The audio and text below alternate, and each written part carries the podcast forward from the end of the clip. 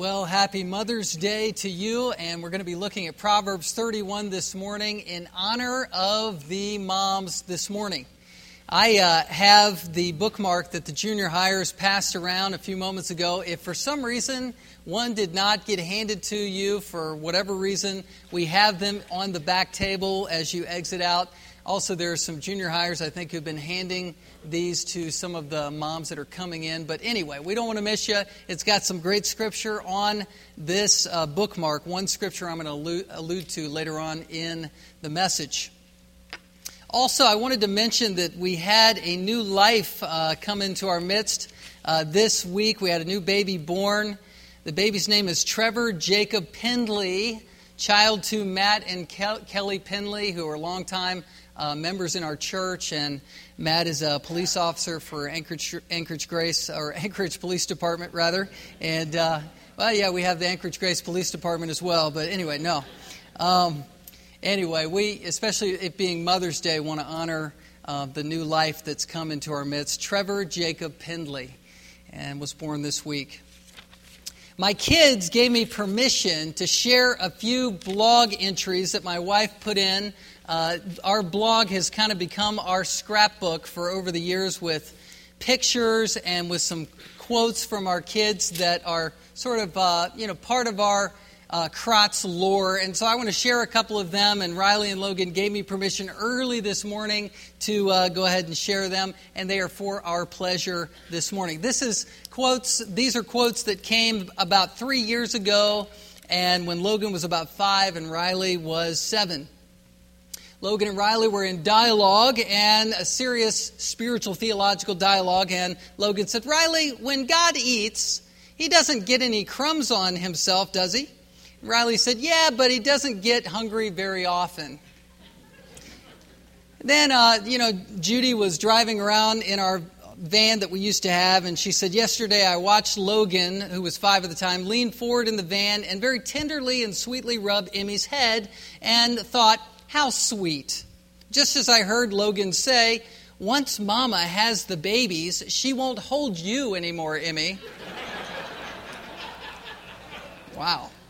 Some some love. Here we go. Emmy. Emmy and Logan in dialogue. Emmy says, "I'm not a human being." Logan says, "Yes, you are, Emmy." Emmy says, "No, I'm not." Logan says, "Yes, you are. You're a human being, Emmy." Emmy, freaking out now, says, "No, I'm not. I'm not a human being." I really don't know what the context was for that. Maybe it was like she thought human being instead of human being. I'm not sure. I'm not sure. Maybe she thought Logan was calling her mean. Who knows? Here's Logan, the theologian. "For God so loved the world that he gave his only forgotten son." That was at age four. Emmy, jealous of our homeschooling that we used to do, said, "Mom, did you know that the A B Cs belong to everybody?" That's what, that was Emmy walking into the room. She kept getting shushed by Riley. Anyway, one time I was out of town on a Sunday morning, and uh, Judy brought the kids home for lunch. And upon returning home, uh, she said, "I asked everyone at lunch if they missed Dad today, and a chorus of yes was all around." Then Logan said, "But church without Dad went a lot quicker."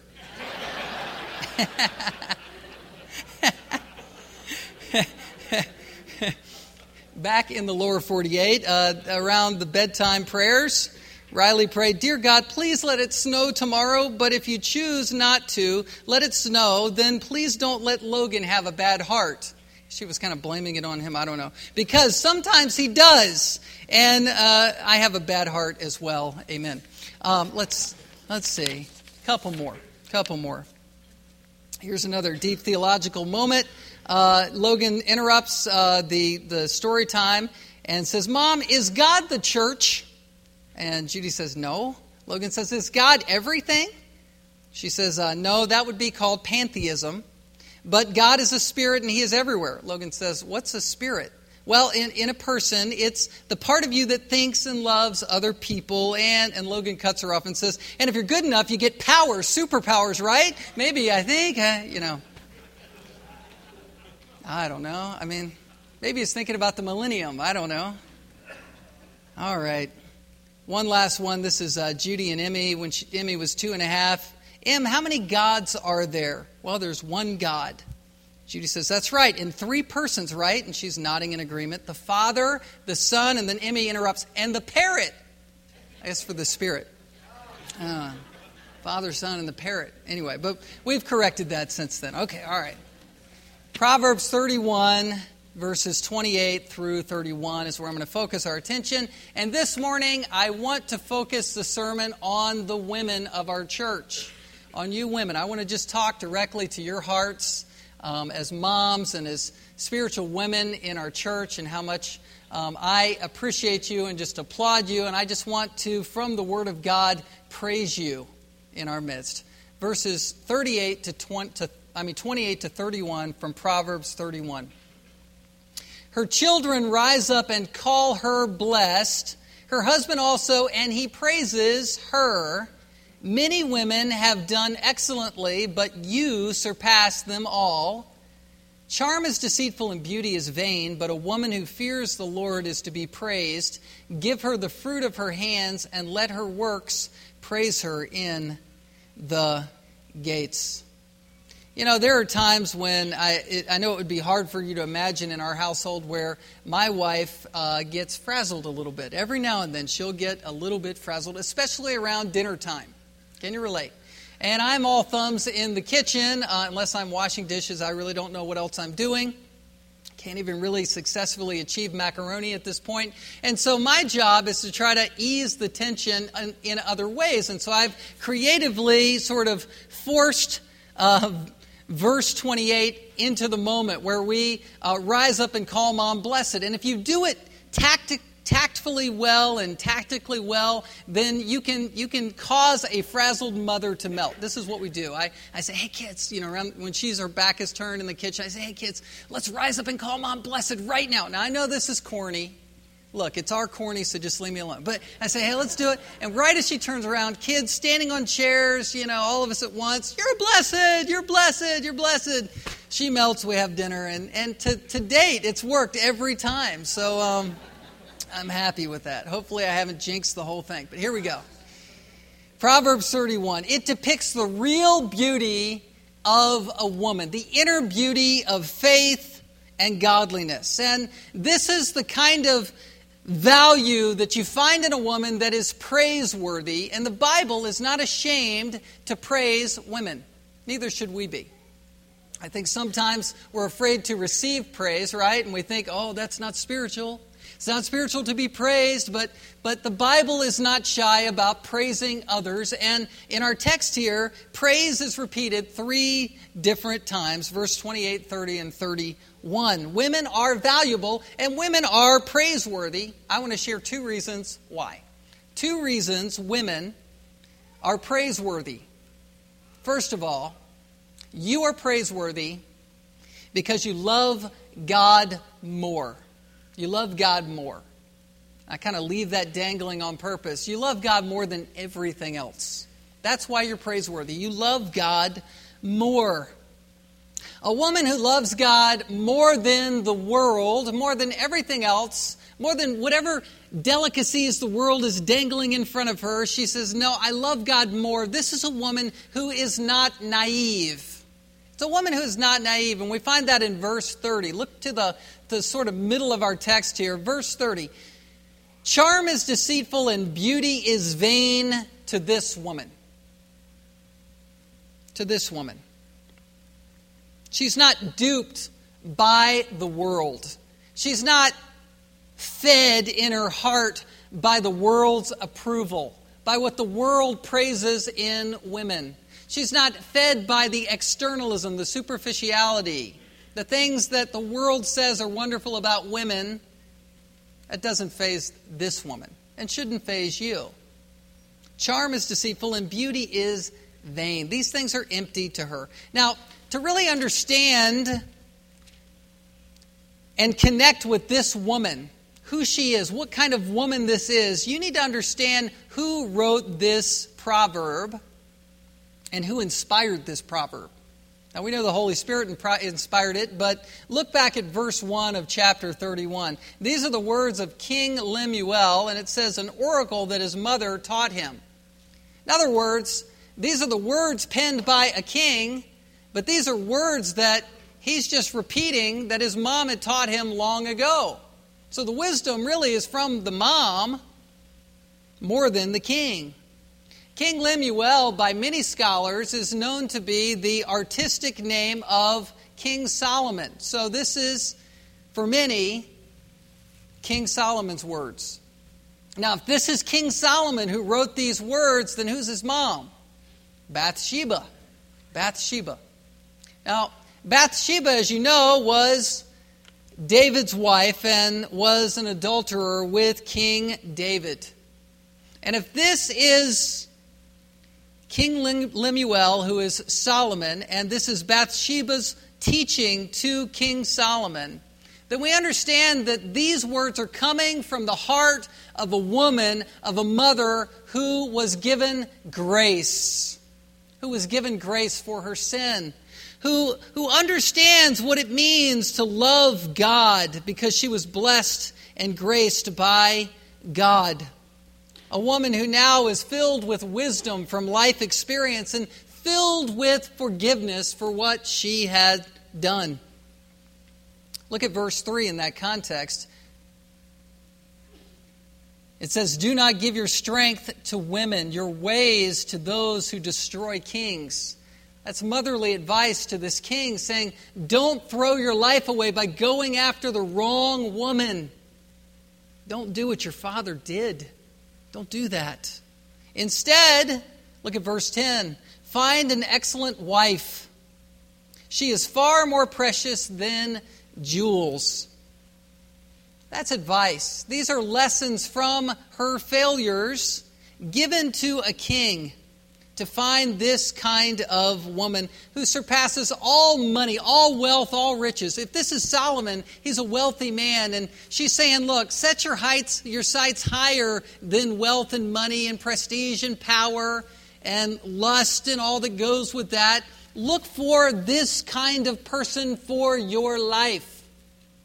Sounds like good advice for you singles who are sitting here. Please don't check out on today's sermon. I want you to look at a passage like this and say, I want to be virtuous like this kind of woman.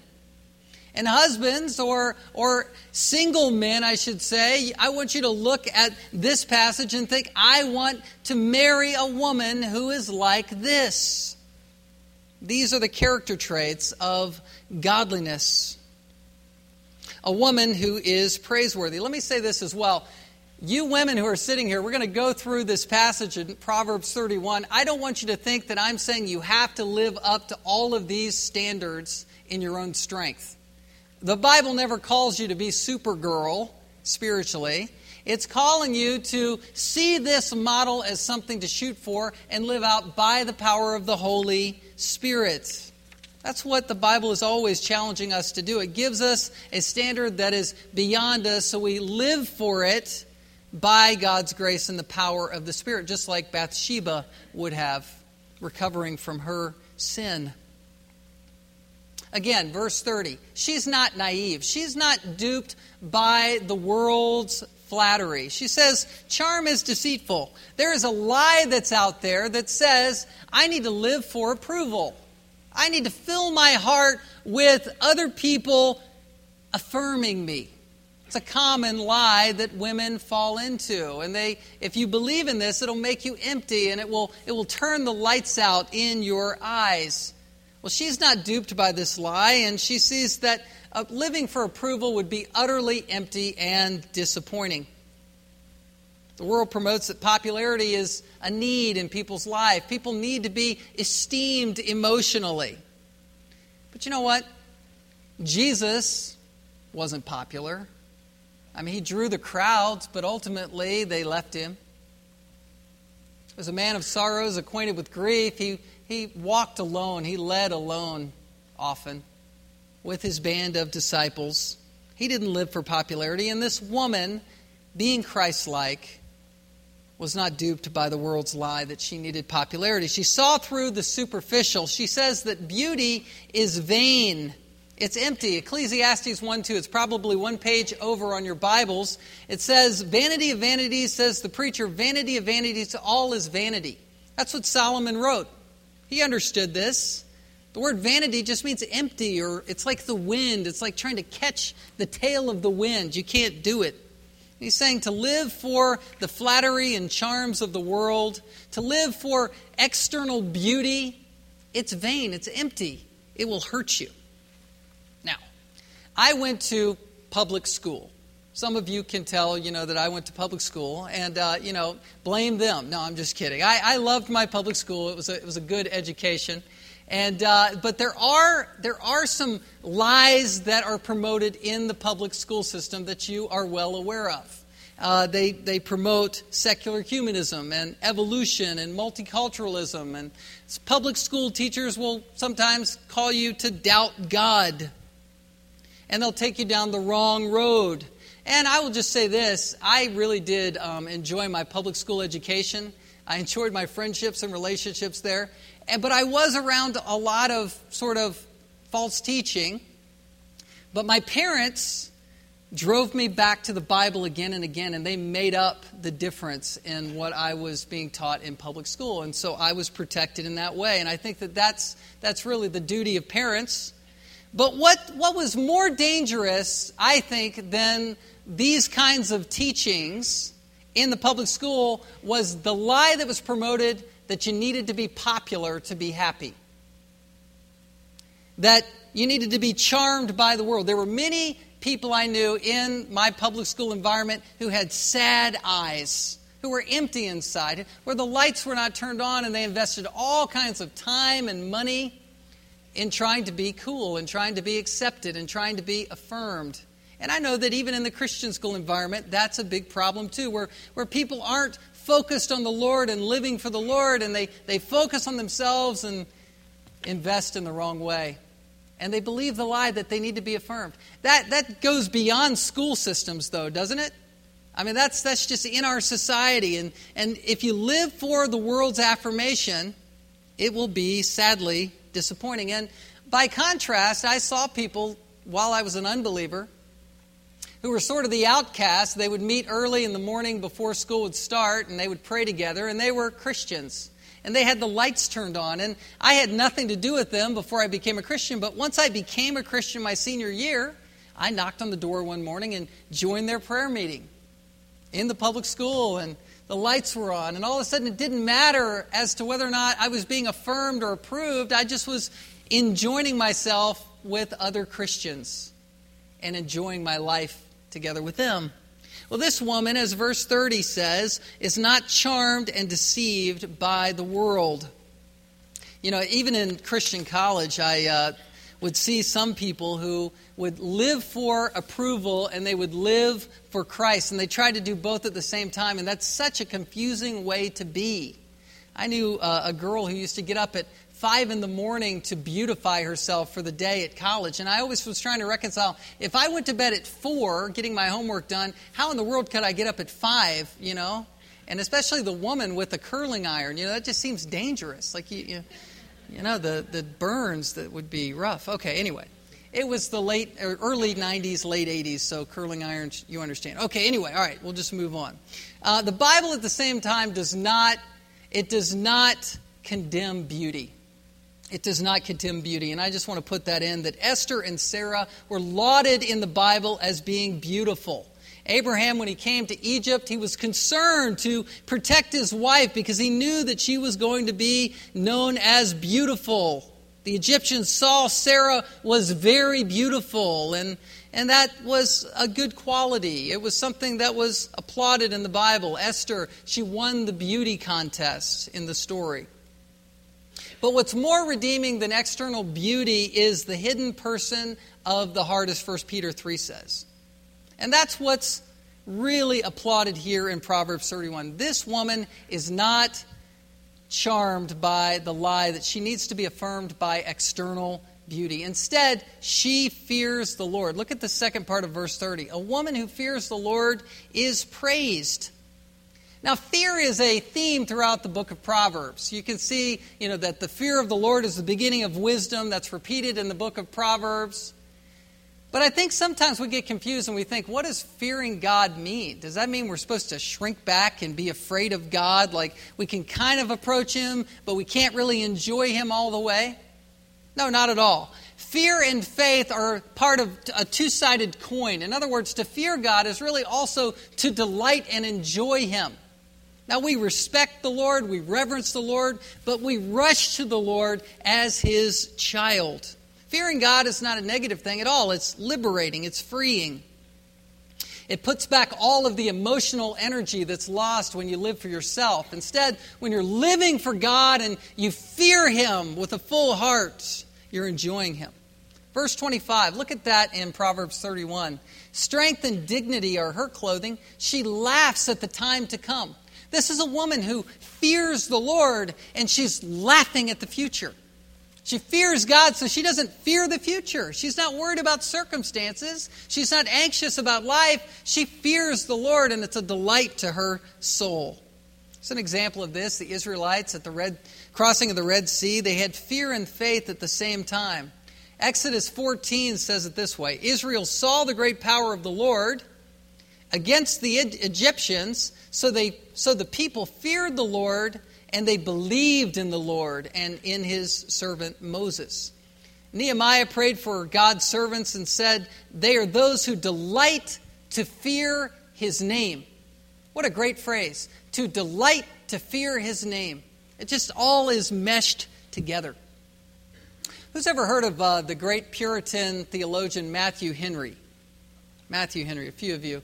He was a minister in England in the eighteen hundreds, and he wrote a single-volume commentary on the Bible, and he's quoted often. Here's a great quote where he was spinning out of these verses in Proverbs thirty-one. He says, there may be an impure, deformed soul, soul lodged in a comely and beautiful body. Nay, many have been exposed by their beauty to such temptations as have been the ruin of their virtue, their precious souls. Now watch this. But the fear of God reigning in the heart is the beauty of the soul. That's what's beautiful about a woman. That's what's beautiful about you if you fear the Lord. She's praised for this, the end of verse thirty says. Now we're answering, why is it that you are praiseworthy? Why are you worthy of praise as a woman of God? First of all, you love God more than everything else. You're not duped by the world's lies. You're fearing God instead. And secondly, because you fear God, your life is bearing fruit. Your life is bearing fruit. And people see it all over the place. People, when they see your life, are compelled to praise you for it. That's what's happening in Proverbs thirty-one. Now, first of all, we see in verse twenty-eight that her most intimate circle of people and relationships, those people are the ones who are praising her the most. It says in verse twenty-eight that her children praise her. Her children rise up and call her blessed. I know that we're not supposed to talk about being praised, but you know what? The children cannot contain themselves. These are kids who, who know that their moms took care of them. They know that their moms loved them and spent time with them through thick and thin. They see their mom as more precious than jewels, and they know her best. The children in your life know every nook and cranny of who you are. They know who you are behind shut doors, don't they? They know when you've been strong. They know when you've been spiritual. They know when you've prayed with them. They also know when you've melted down. They know when your life has been tough and your faith has faltered. And they love you anyway. That's what a child knows. And these children are rising up and calling her blessed. It reminds me of the hulking athletes that you see on the bench when the camera pans over after they've done a good play. That, I don't know that I've ever seen, hey, Dad, hi, Dad, great job. Thank you for teaching me to pass the football, Dad. Never happens. Never. I've never seen that. It's always, hi, Mom, hi, Mom, hey, Mom. It's because they know who really took care of them. And in some instances, they know who really taught them to throw the football. Who knows? I don't know.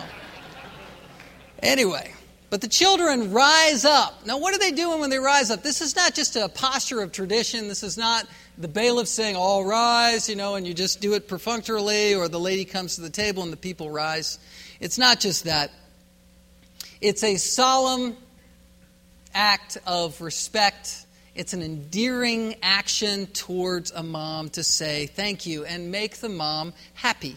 First Samuel seventeen is where um, David had killed Goliath, and after he killed Goliath, the troops rallied for battle. And it says that the men of Israel rose with a shout and pursued the Philistines. They rose.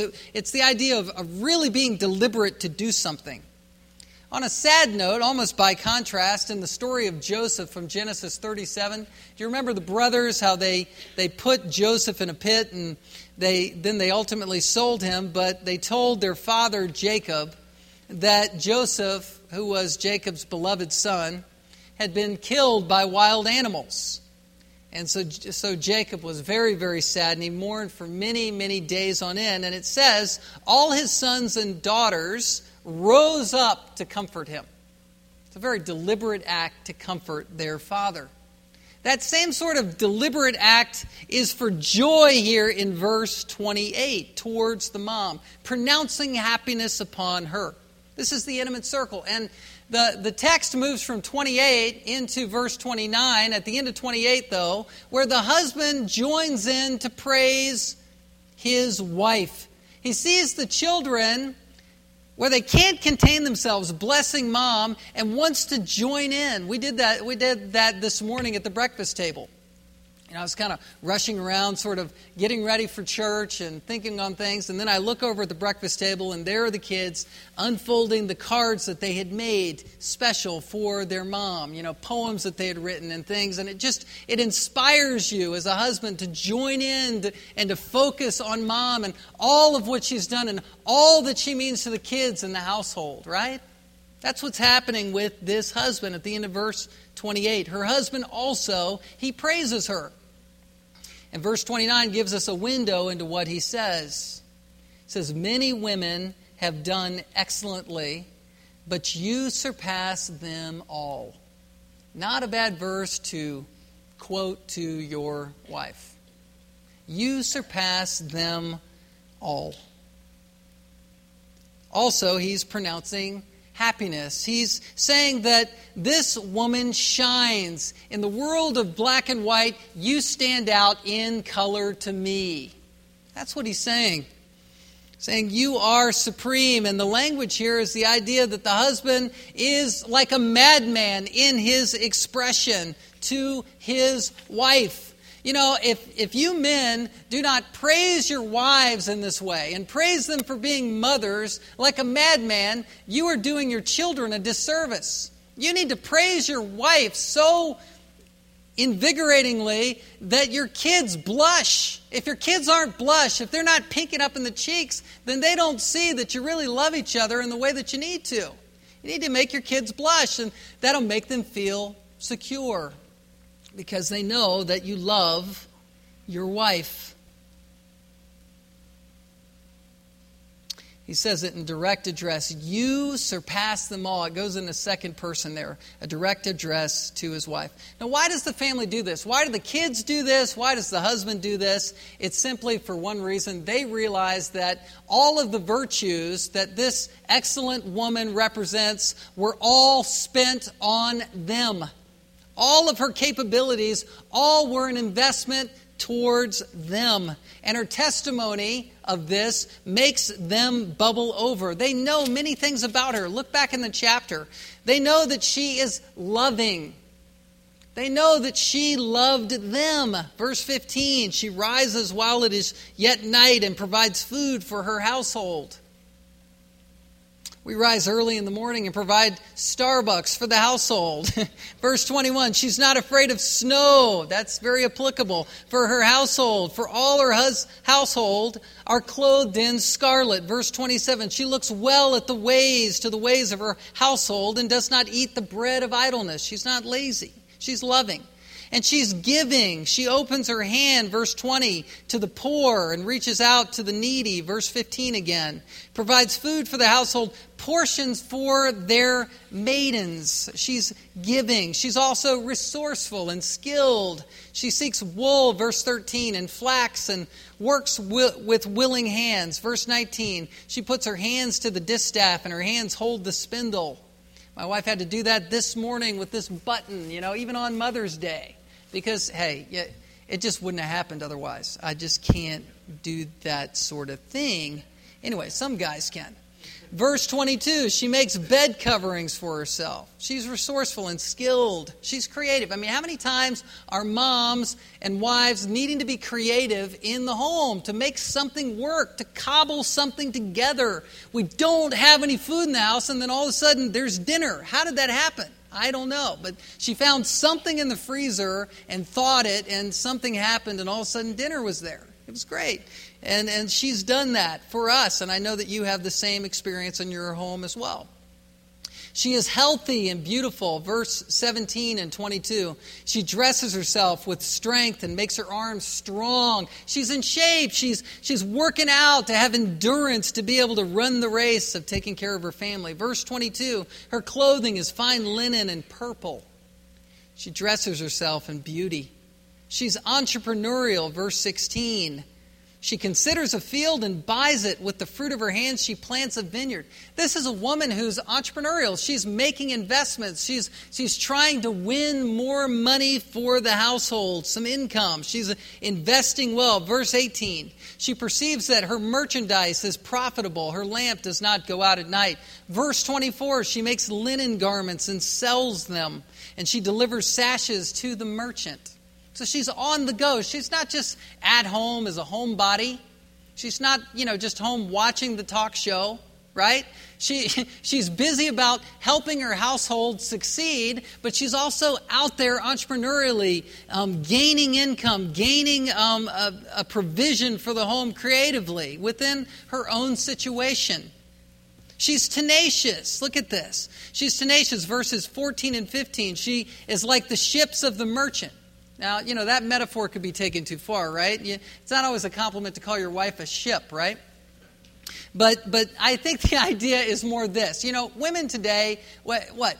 They typically drive S U Vs, all right? And they're getting in their ship, whether they have two kids or six kids. A lot of women are driving their big vehicles. And, you know, they're going to Costco or Sam's Club, and they're coming back with a big bounty of food. Verse fifteen, she rises while it is yet night and provides food for her household and portions for her maidens. She is disciplined. Verse eighteen, lamp doesn't go out at night. Verse twenty-seven, she looks well at the days of her household and does not eat the bread of idleness.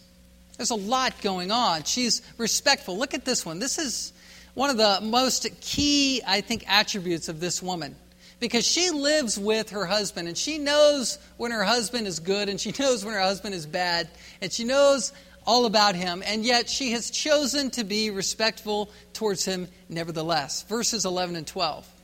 The heart of her husband trusts in her, and he will have no lack of gain. She does him good and not harm all the days of her life. Verse twenty-three, her husband is known in the gates when he sits among the elders of the land. Strength and dignity are her clothing. She's also wise. Verse twenty-six, she opens her mouth with wisdom, and the teaching of kindness is on her tongue. Where does the woman get her wisdom?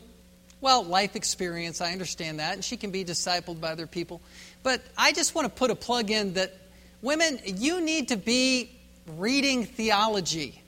You might say, where does that come from? You know, I mean, what what is he saying? I, I don't have time to do, you know, anything. I can barely read the newspaper. What are you talking about? Well, I'm just saying you need to read your Bibles, and you need to study and read practical theology or, or hardcore theology, or listen to it online, listen to sermons. Why? Because your heart needs to be filled up and strong, because you deal with a lot of stuff.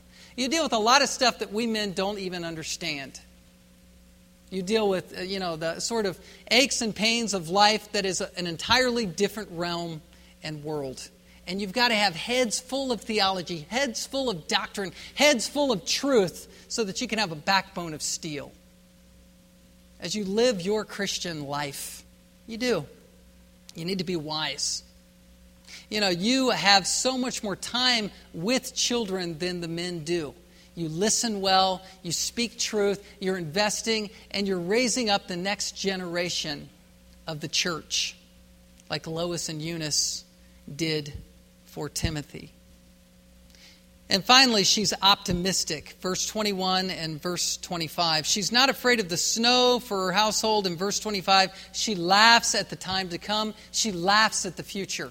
She's got joy in her heart. She's optimistic. She's not a homebody. She's heroic. She's diligent. She's take charge. She's profit-making. She's a wise teacher. She's a philanthropist. She's giving. She's, she's involved in all kinds of concrete activity all the time. Not idolizing the superficial, not being charmed to live for herself, to live for her own beautification. She's living for others, and she's completely satisfied in doing that.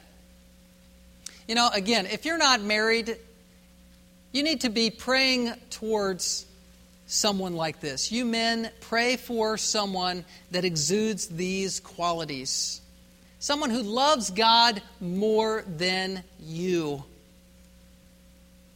And also, if you're longing to raise children in this way, and perhaps you've not been able to have children, or or the Lord hasn't provided yet, or or or your children perhaps are already grown and they're out of the home, perhaps down in the lower forty-eight or other places, invest in other families in the church. I say that as a conflict of interest. I've got kids that you can invest in right now in my home. We've got a couple that we might just farm out for a while, whatever. It's all good. But, you know, we're part of the household of faith, and we need to help each other. And and your soul that maybe is aching for children and aching for this kind of interaction should be fed on your sacrificial service in the local church. What better place to invest than here? Well, the point is that the children who know this mom most of all could not contain themselves. They rise up and call their mom blessed, and then the husband follows suit, and he says, "You surpass them all." And then the wider circle begins to catch wind of what kind of woman this is. This woman is special. She's stand out in the community. And this is sort of a Eastern, you know, ancient community where women were not praised publicly often. The men were in the gates, but, but this woman is praised. Look at verse thirty-one. Give her the fruit of her hands, and let her works praise her in the gates. This is a woman who not only has, has gained wealth for her household, but more importantly, she has the wealth of reputation. She has a great reputation in the community. She is far more precious than jewels, verse ten. And the, the community knows about this woman, and she's praised in the gates. This is a woman who uh, would be fit for a king. Fit for a king. This is the queen. I mean, this is what the mom of a king is recommending for her son. A woman fit for a king who exudes these virtues. Now, there was a woman that was like this, and her name was Ruth in the Old Testament. She actually was literally praised in the gates. Ruth three eleven says, Boaz was redeeming her as a foreigner in his community, welcoming her in, and he knew that she was an excellent woman. Verse eleven, and now my daughter, what an endearing way to put it, now, my daughter, do not fear. I will do for you all that you ask, for all my fellow townsmen know that you are a worthy woman. Worthy. Same idea here in Proverbs thirty-one. You might say, listen, that's great for Ruth. That's great for others in the church. That's great for this woman in Proverbs thirty-one, but nobody's ever praised me like that. You don't know my husband. He doesn't talk. He doesn't do those kinds of things. You don't know my children. They would never stand up and call me blessed. Well, let me just give you a bit of counsel from God's Word. As Christians, we ultimately can't live for the praise of other people. We want to live for God. We live to fear Him. And ultimately, God knows your heart, and God will praise you in the gates. Even when you're not praised here on earth. The gospel is our hope, and the gospel tells us that Jesus will praise you in the gates of glory. Matthew twenty-five twenty-one says that your master will say, "Well done, good and faithful servant. You have been faithful over a little. I will set you over much. Enter into the joy of your master." As a mom, as a wife, you want to live for that affirmation, for that commendation. Otherwise, you're living in performance. You're trying to, to earn this opportunity to be praised, and that's not biblical. It's biblical to praise other people. We should praise our wives. We should praise our mothers. But personally, we can't live for that praise ourselves. But we can know by faith that God will one day praise you in glory. A few points of application. Number one, don't seek praise. Seek to be praiseworthy. Seek to be praiseworthy. Proverbs twenty-seven two, "Let another praise you, and not your own mouth, a stranger, and not your own lips." You've heard that verse, but it's so true. So important not to live for the praise of man. Number two, trade self-pity for sacrificial service. Many of you could be tempted on a morning like Mother's Day morning to feel sorry for yourselves for many reasons. A variety of reasons, a variety of heartache could be in the room just because it's hard to think about what you think you deserve in this world. But remember, and I've said it throughout the sermon, this church is the household of faith. This is your family. And if you serve the family of God, you can fill your heart with joy. And you very easily and quite possibly will be praised by others in the body of Christ. We've been ministered to since we've come to Anchorage. We've had many mothers come to us with meals and, and help us in many ways. And that's a wonderful ministry. And it shouldn't just be for us. It should be spanning throughout the church body, because it's a way to bless people both ways, younger to older, all the time, interacting in the family of God. It's very natural. Number three, blessing others has an effect. You know, blessing your wife will have an effect. Blessing your mother will have an effect. Don't underestimate the power of the phone call to your mom. You need to call your mothers if, if they're still living and tell them what you can tell them to bless them. You say, "But I can't bless my mom. She's not a Christian, or or she's, you know, she's out of God's will. I can't say anything kind to her." Well, you need to. You need to find something to say, something about how she provided for you, something, anything, and do it. And you might say, "Well, look, my mom is long gone and is um, is dead, has passed on." Well, fill your heart with blessing by blessing other people in the body of Christ. Find someone who is an excellent wife and bless her. Honor the women in our church, and it will bless you back. Blessing moms will encourage them to excel all the more. Let's pray. Father, we thank you for this word this morning, and I pray, God, that we can honor and dignify the women in our church, those who are fellow heirs of the grace of life. We thank you for the truth that we know that, that these women in our midst are redemptive, that they have powerful ministries, ministries that are uniquely designed for them. As co-equal heirs, they are such, but also uniquely designed to do things that the men cannot even participate in, cannot even touch. So God, I pray that you would honor these women today, and we thank you for them. In Jesus' name we pray. Amen.